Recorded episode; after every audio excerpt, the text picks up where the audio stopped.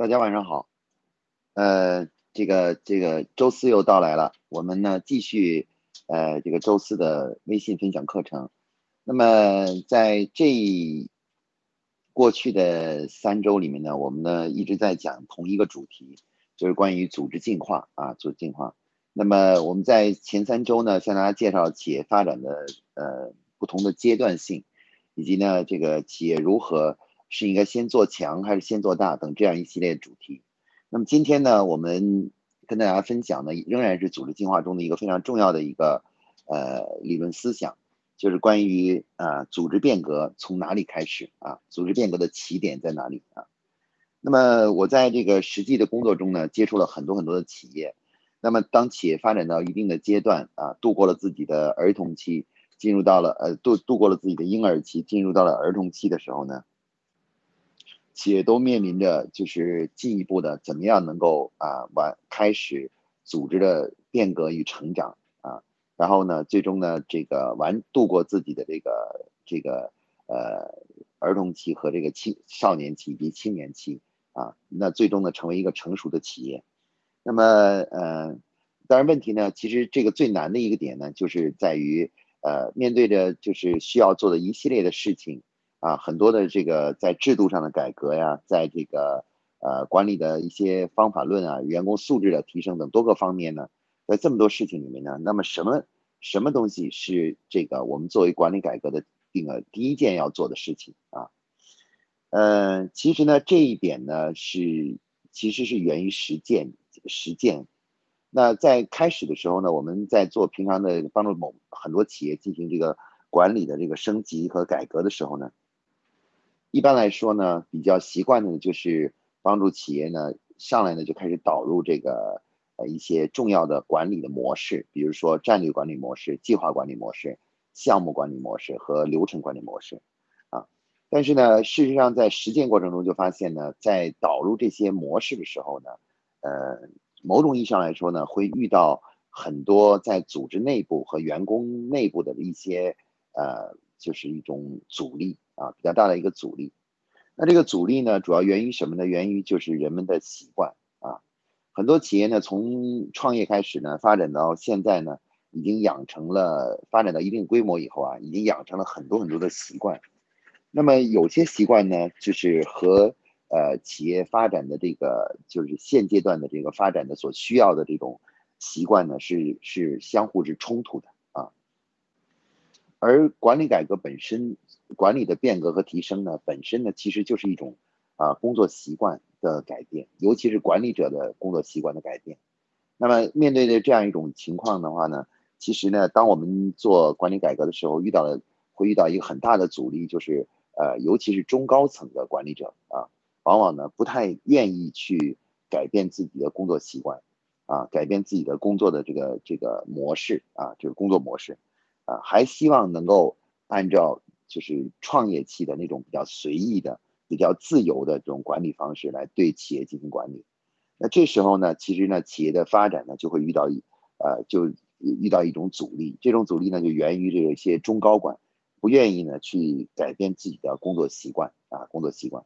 所以说呢，呃，作为企业管理改革来说呢，如果一上来就导入这个一些重要的模式本身呢，就会遇到很多的阻力和困难。那么面对这样一个问题呢，其实我们可以换一个角度思考一下这个问题，就是，呃，如果我们打个比方，如果我们有一块土地，我们要去播种啊，种一些呃植作物或植物上去，比如种种一些苹果树啊，或者种一个呃种一些庄稼上去的时候，那我们应该做的第一件事情是什么呢？啊，其实如果我们仔细想呢，我会发现呢，我们做的第一件事情并不是立刻就去播种。然后施肥啊，浇水啊，啊，并不是这样的。我们第一件事情呢，要做的的就是要去松土，啊，把这个土地的环境适当的、适当要改改变一下啊。那我们知道，这个是把土松松一松，甚至呢，事先呢，这个养一养这个地，然后把这个肥的肥让地呢，土地呢更加肥沃一些，然后再播种的时候呢，我们这个庄稼的成功的概率呢，就会大大的提高。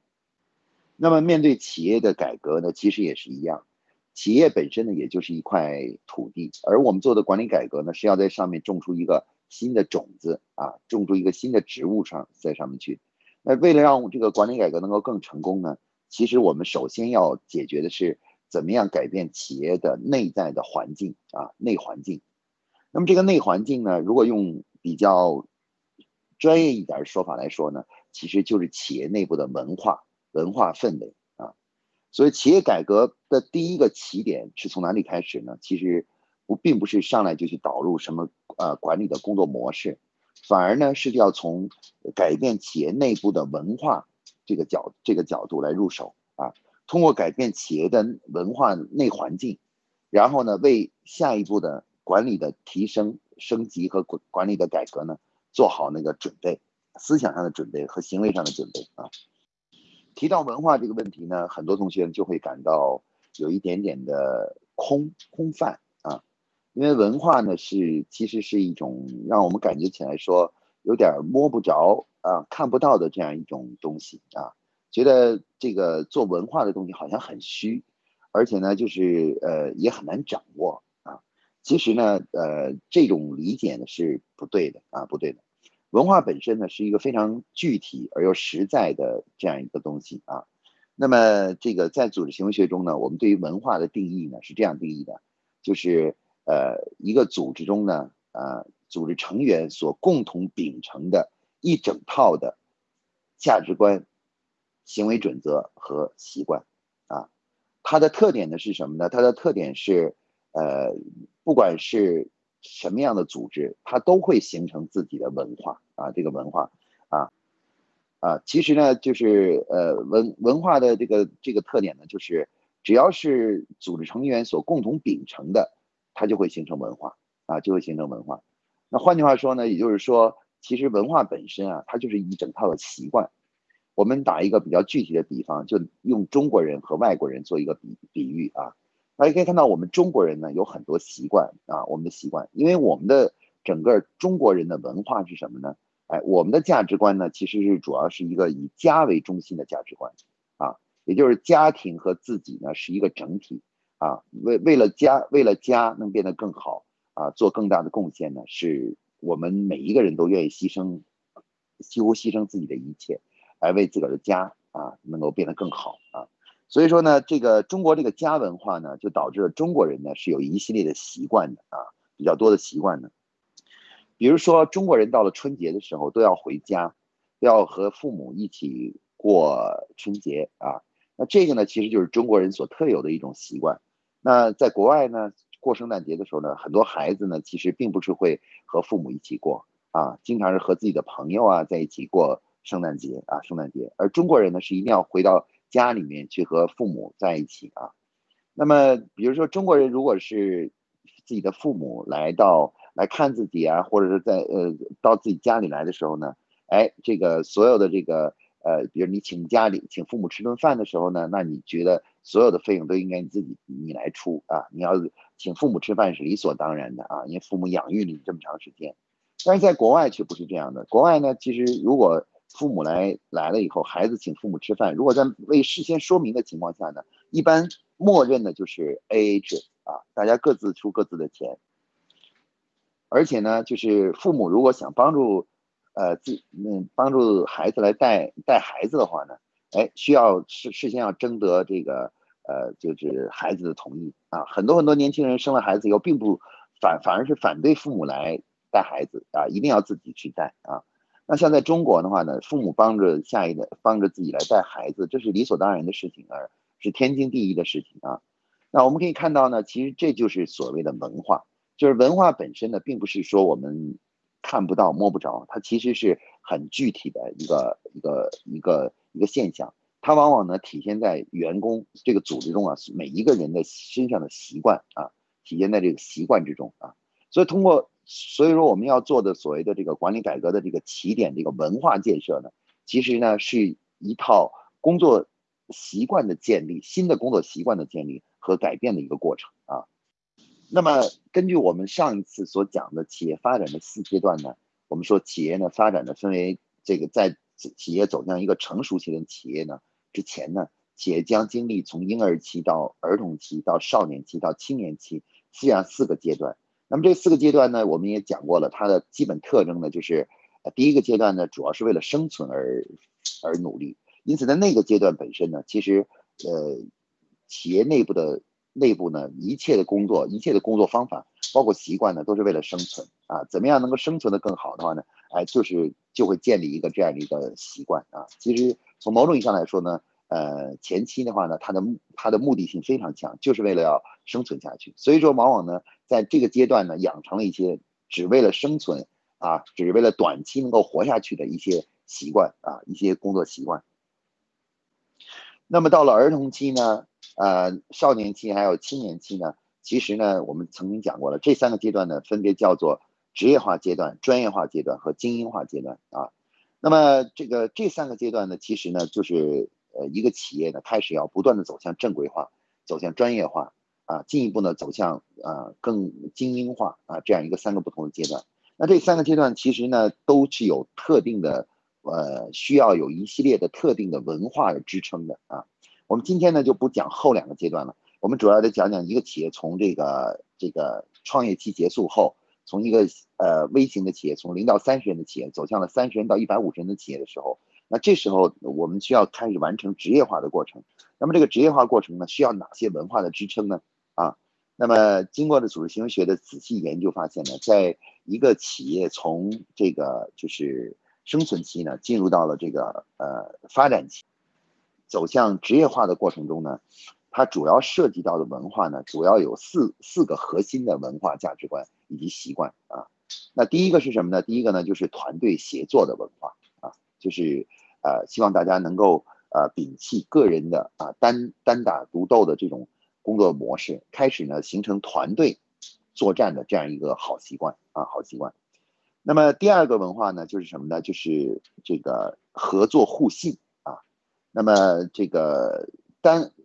单打独斗的这种工作习惯本身呢，它就会带来人与人之间呢是一种相互竞争的啊。比如说我们过去很多企业里面销售人员。其实销售人员、销售人员是相互竞争的啊，看看谁能够完成更高的销售额啊。在竞争中呢，其实呢，人和人之间呢是没有协作的啊。那么竞争中呢，其实人和人之间呢也就慢慢就是失去了相互的信任啊。那你你是你你你不相信你的竞争对手是从呃来帮助你的时候是出发自于真心的啊，真心的。那么实际上这个文化呢，其实是那个职业化建设中的。呃，第二个重要的文化建设啊，就是怎么样能够让大家能够真正相信啊，自己的自呃一个公司的同事都是自己的伙伴，他们会真心的帮助自己啊，潘总建立这样一种真心的信任的文化啊，信任的文化。那么这个第三个重要的文化呢是什么呢？是关于传承啊，传承传承呢是指的什么呢？是指的是其实主要是指指的是。呃，在组织内部呢，开始要建立一个知识和经验的呃分享和共享，呃，以及呢人人才的这个不断的呃呃培养的这样一种一种一种文化啊。在生存期的时候呢，人们把精力都放在去做事情、去做业务，把业务能做上去，让企业能够存在下去。所以说，不管是企业的从老板开始，一直到呃基层员工呢。全所有的人呢，其实把精力都放在一只有一件事情，怎么样能够呃嗯获得更高的销售收入，然后最后生存下去。那么这时候呢，就导致了一个问题呢，就是什么呢？人们没有太多的精力去放在培养人，包括呢对经验和知识的这种相互的交流和传承上啊。大家把时间精力呢，基本都放在了什么呢？放在了这个就是呃这个就是呃做事情啊，做事情上。啊，那这样的话呢，在我们的组织中呢，就出现了一个问题，就是说，呃，经常是就是呃，这个好的好的经验和嗯呃以及经一些失败的一些教训，都没能得到良好的总结，而且呢，也不能够在组织中呢得以很好的传承啊，就是能够得到呃能能够把这些好的东西啊知识呢和经验呢能够得到分享，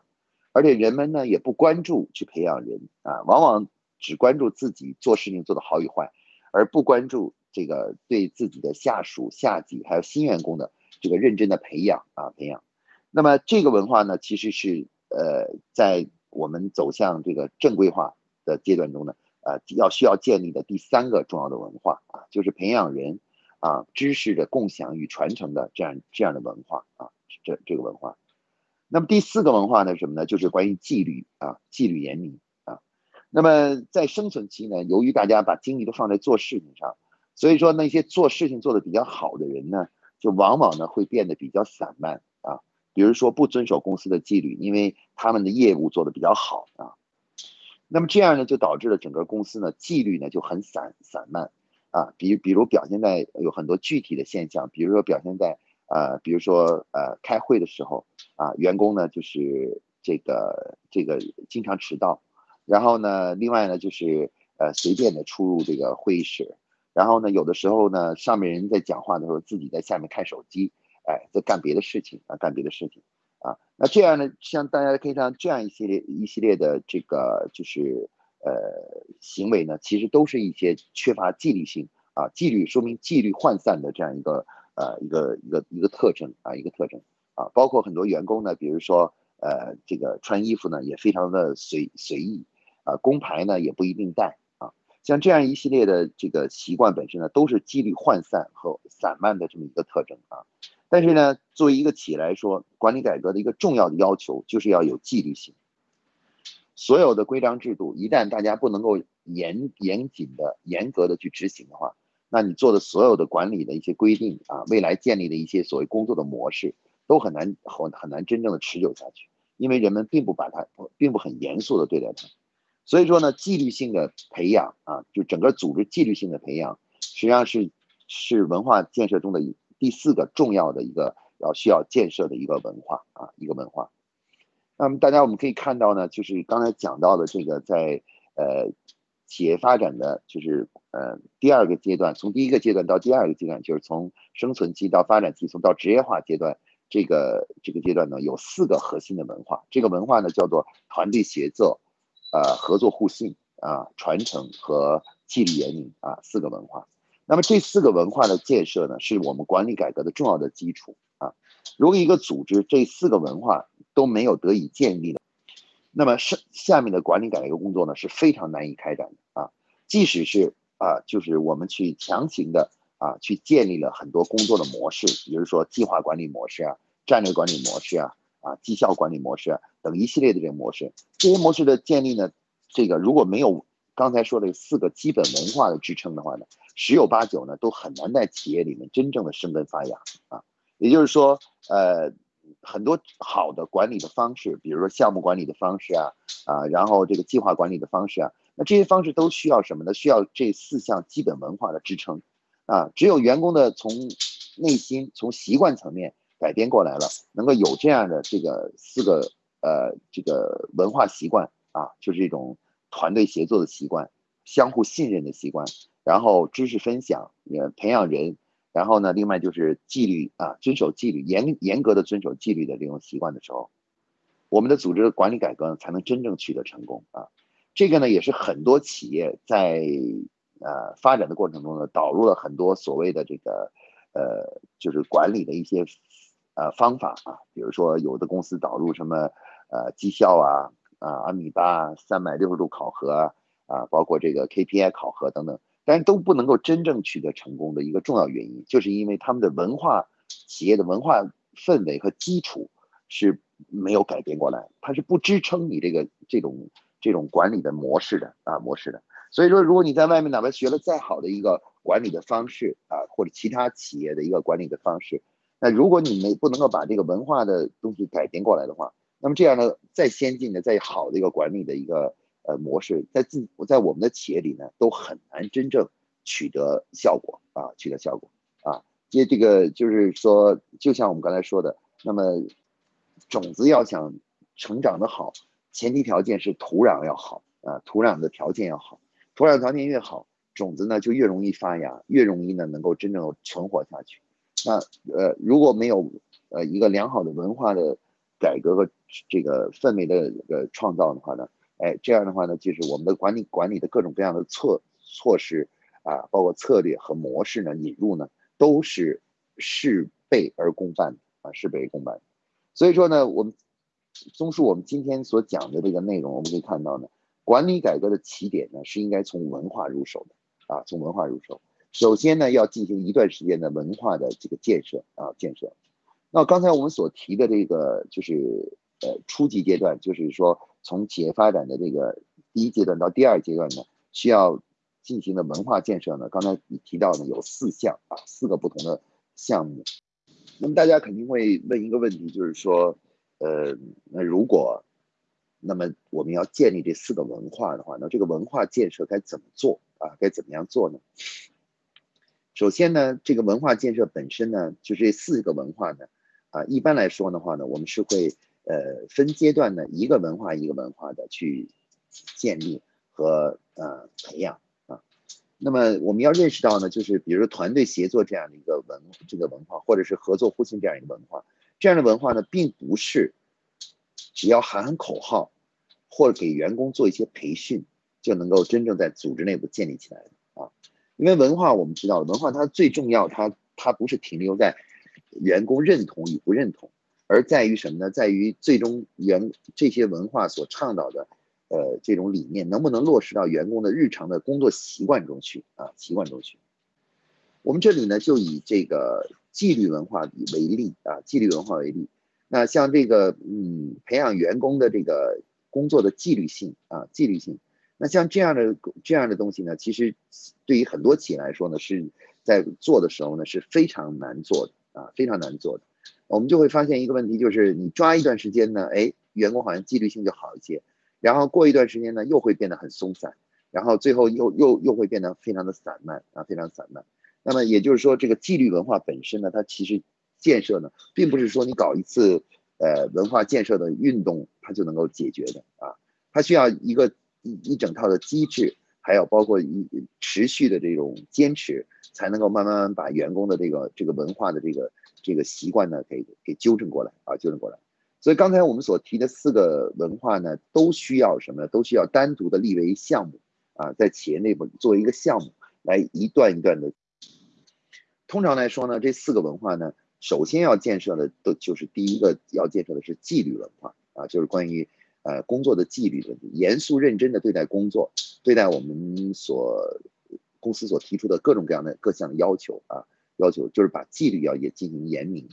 那么严明这个纪律本身的话呢，其实这个这个文化的建设呢，是有一系列的呃具体的工作方法的啊。我们在这里呢，给大家做一个举例，我在这里给大家举例说明一下，像纪律文化这样的建设该怎么做啊，才能够就是很快比较快一点的，在组织内部建立所谓的纪律文化啊。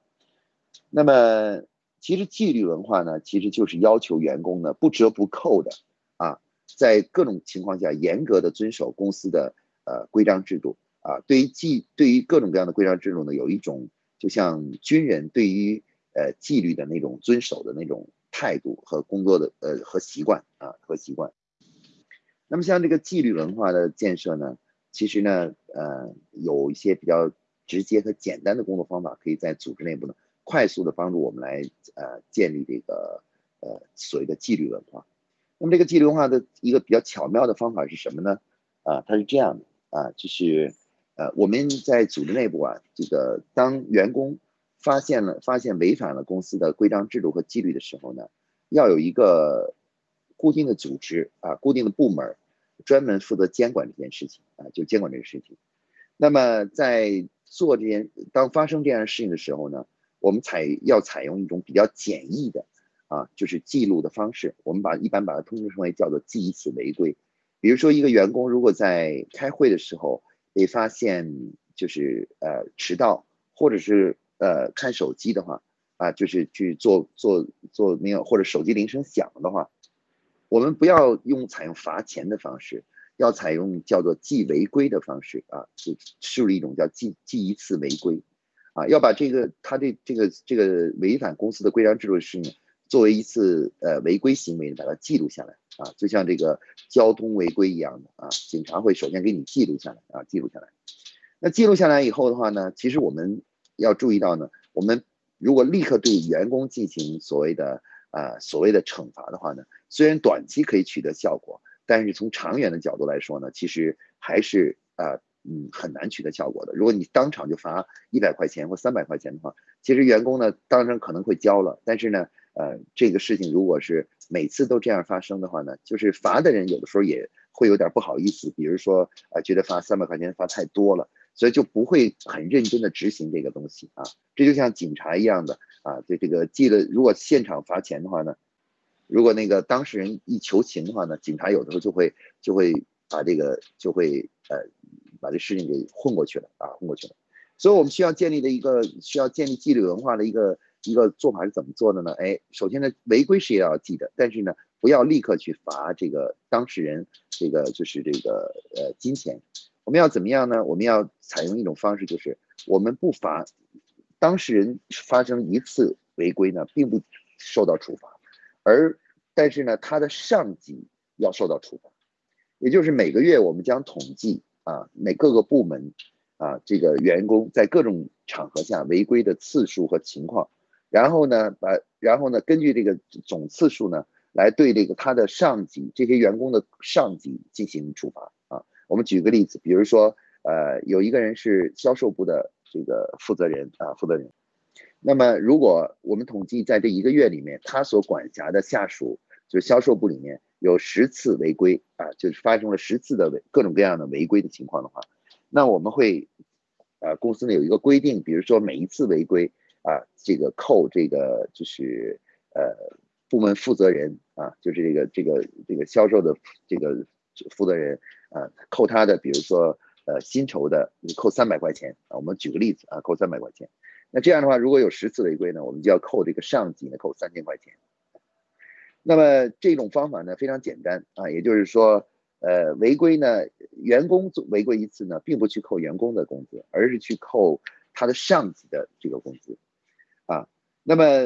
呃，这种方法呢，是一个非常简洁而又执容易执行的一个一个方式。那么这个方式的话呢，是我们经过实践表明呢，是最快的在组织内部将这个纪律文化呢迅速的建立起来的一个呃比较快速的一个手段啊一个手段。为什么呢？因为这个呃，当员工违规一次的时候，现场的时候呢，由于是一个很小的违规呢。呃，这个往往的话呢，就是如果我们进行处罚的话呢，其实有的时候呢又觉得太重了啊，处罚太重了。但是呢，这个我们每个月如果累积的去罚他的上级的话呢，那么上级呢就会感觉到很大的压力啊，他就会觉得一定要去想办法提醒每一位员工去遵守公司的各方面的规章制度啊，规章制度。然后呢，呃，这个呃，这个，而且他会尽到不断的提醒。不断的去跟踪的这样一个一个责任，因为这个是跟他的利益呃切实相关的。那么这种方法呢，一旦采用之后的话呢，我们发现呢，就是在组织内部的迅速的，就是各个部门呢就会有一些人呢，就是他们的部门的主要负责人呢，就会马上啊，就是注意起来了员工啊，就是违规的情况，他会甚至会不断的提醒员工说啊，一定要按时去参加会议啊，不要去在会上去玩手机，不要让。不要让手机响等这些这样东西，因为这些东西都会什么呢？都会呃最终影响到他啊。那在这种方式下的话，我们就发现员工呢就会迅速的得以改变啊，得以改变。很多员工就会呃很快的开始改变自己的习惯啊，不断的自我提醒。因为呃有的时候有一个员工他自己也许不怕罚钱，但是他更害怕的是他的上级受到处罚，他连累别人啊，连累别人。所以在这种情况下呢，这员工呢就会。比较快的自觉自自呃自自觉的去建立起什么呢？建立起这个就是这个就是呃这个良好的这个习惯，来慢慢改变习惯，来遵守这公司的制度。我们可以看到呢，这就是一个呃关于纪律文化建设的一个工作方法。那么事实上呢，刚关于刚才这四四个文化啊，团队协作啊，合作互信啊，传承和纪律严明这四个核心文化呢，这四个文化呢都有一些具体的工作方法。啊，比能够比较快速的在组织内部把这个文化建立起来。那么，如果我们想要做管理改革的话呢，就必须要先进行这个文化建设的这个这个工作啊。那这个工作一般需要大概几个月的时间啊，四三四个月、四五个月的时间，才能慢慢才能把这个文化呢基本上夯实。那么，当我们把这个东西工作夯实以后，再来做这个导入各种各样的管理的一些好的模式。和习惯，比如刚才我们说的战略管理、计划管理、项目管理等这些模式，我们就会发现呢，它就会起到事半而功倍的这样一个效果啊，一个效果。好，那么今天呢，我们就通过刚才这一段讲解呢，就向大家介绍了在组织这个提升、升级、管理变革的过程中呢，首要做的工作呢是文化建设啊。而文化建设中呢，最重要的四四大文化呢是这个团队协作、合作互信啊、传承和纪律严明这四大文化。而这四大文化呢，是有一系列的具体的工作方法的，能够帮助我们比较快的在组织内部就建立起这样的一这样起来文化。那么，如果我们企业如果想进行这个企业变革、组织变革的时候呢，一定要记得，就是第一件要做的事情，就是要进行一段时间的文化的建设的工作啊。好，今天呢，关于这个组织变革的起点这个主题呢，我们就向大家介绍到这里啊，谢谢大家。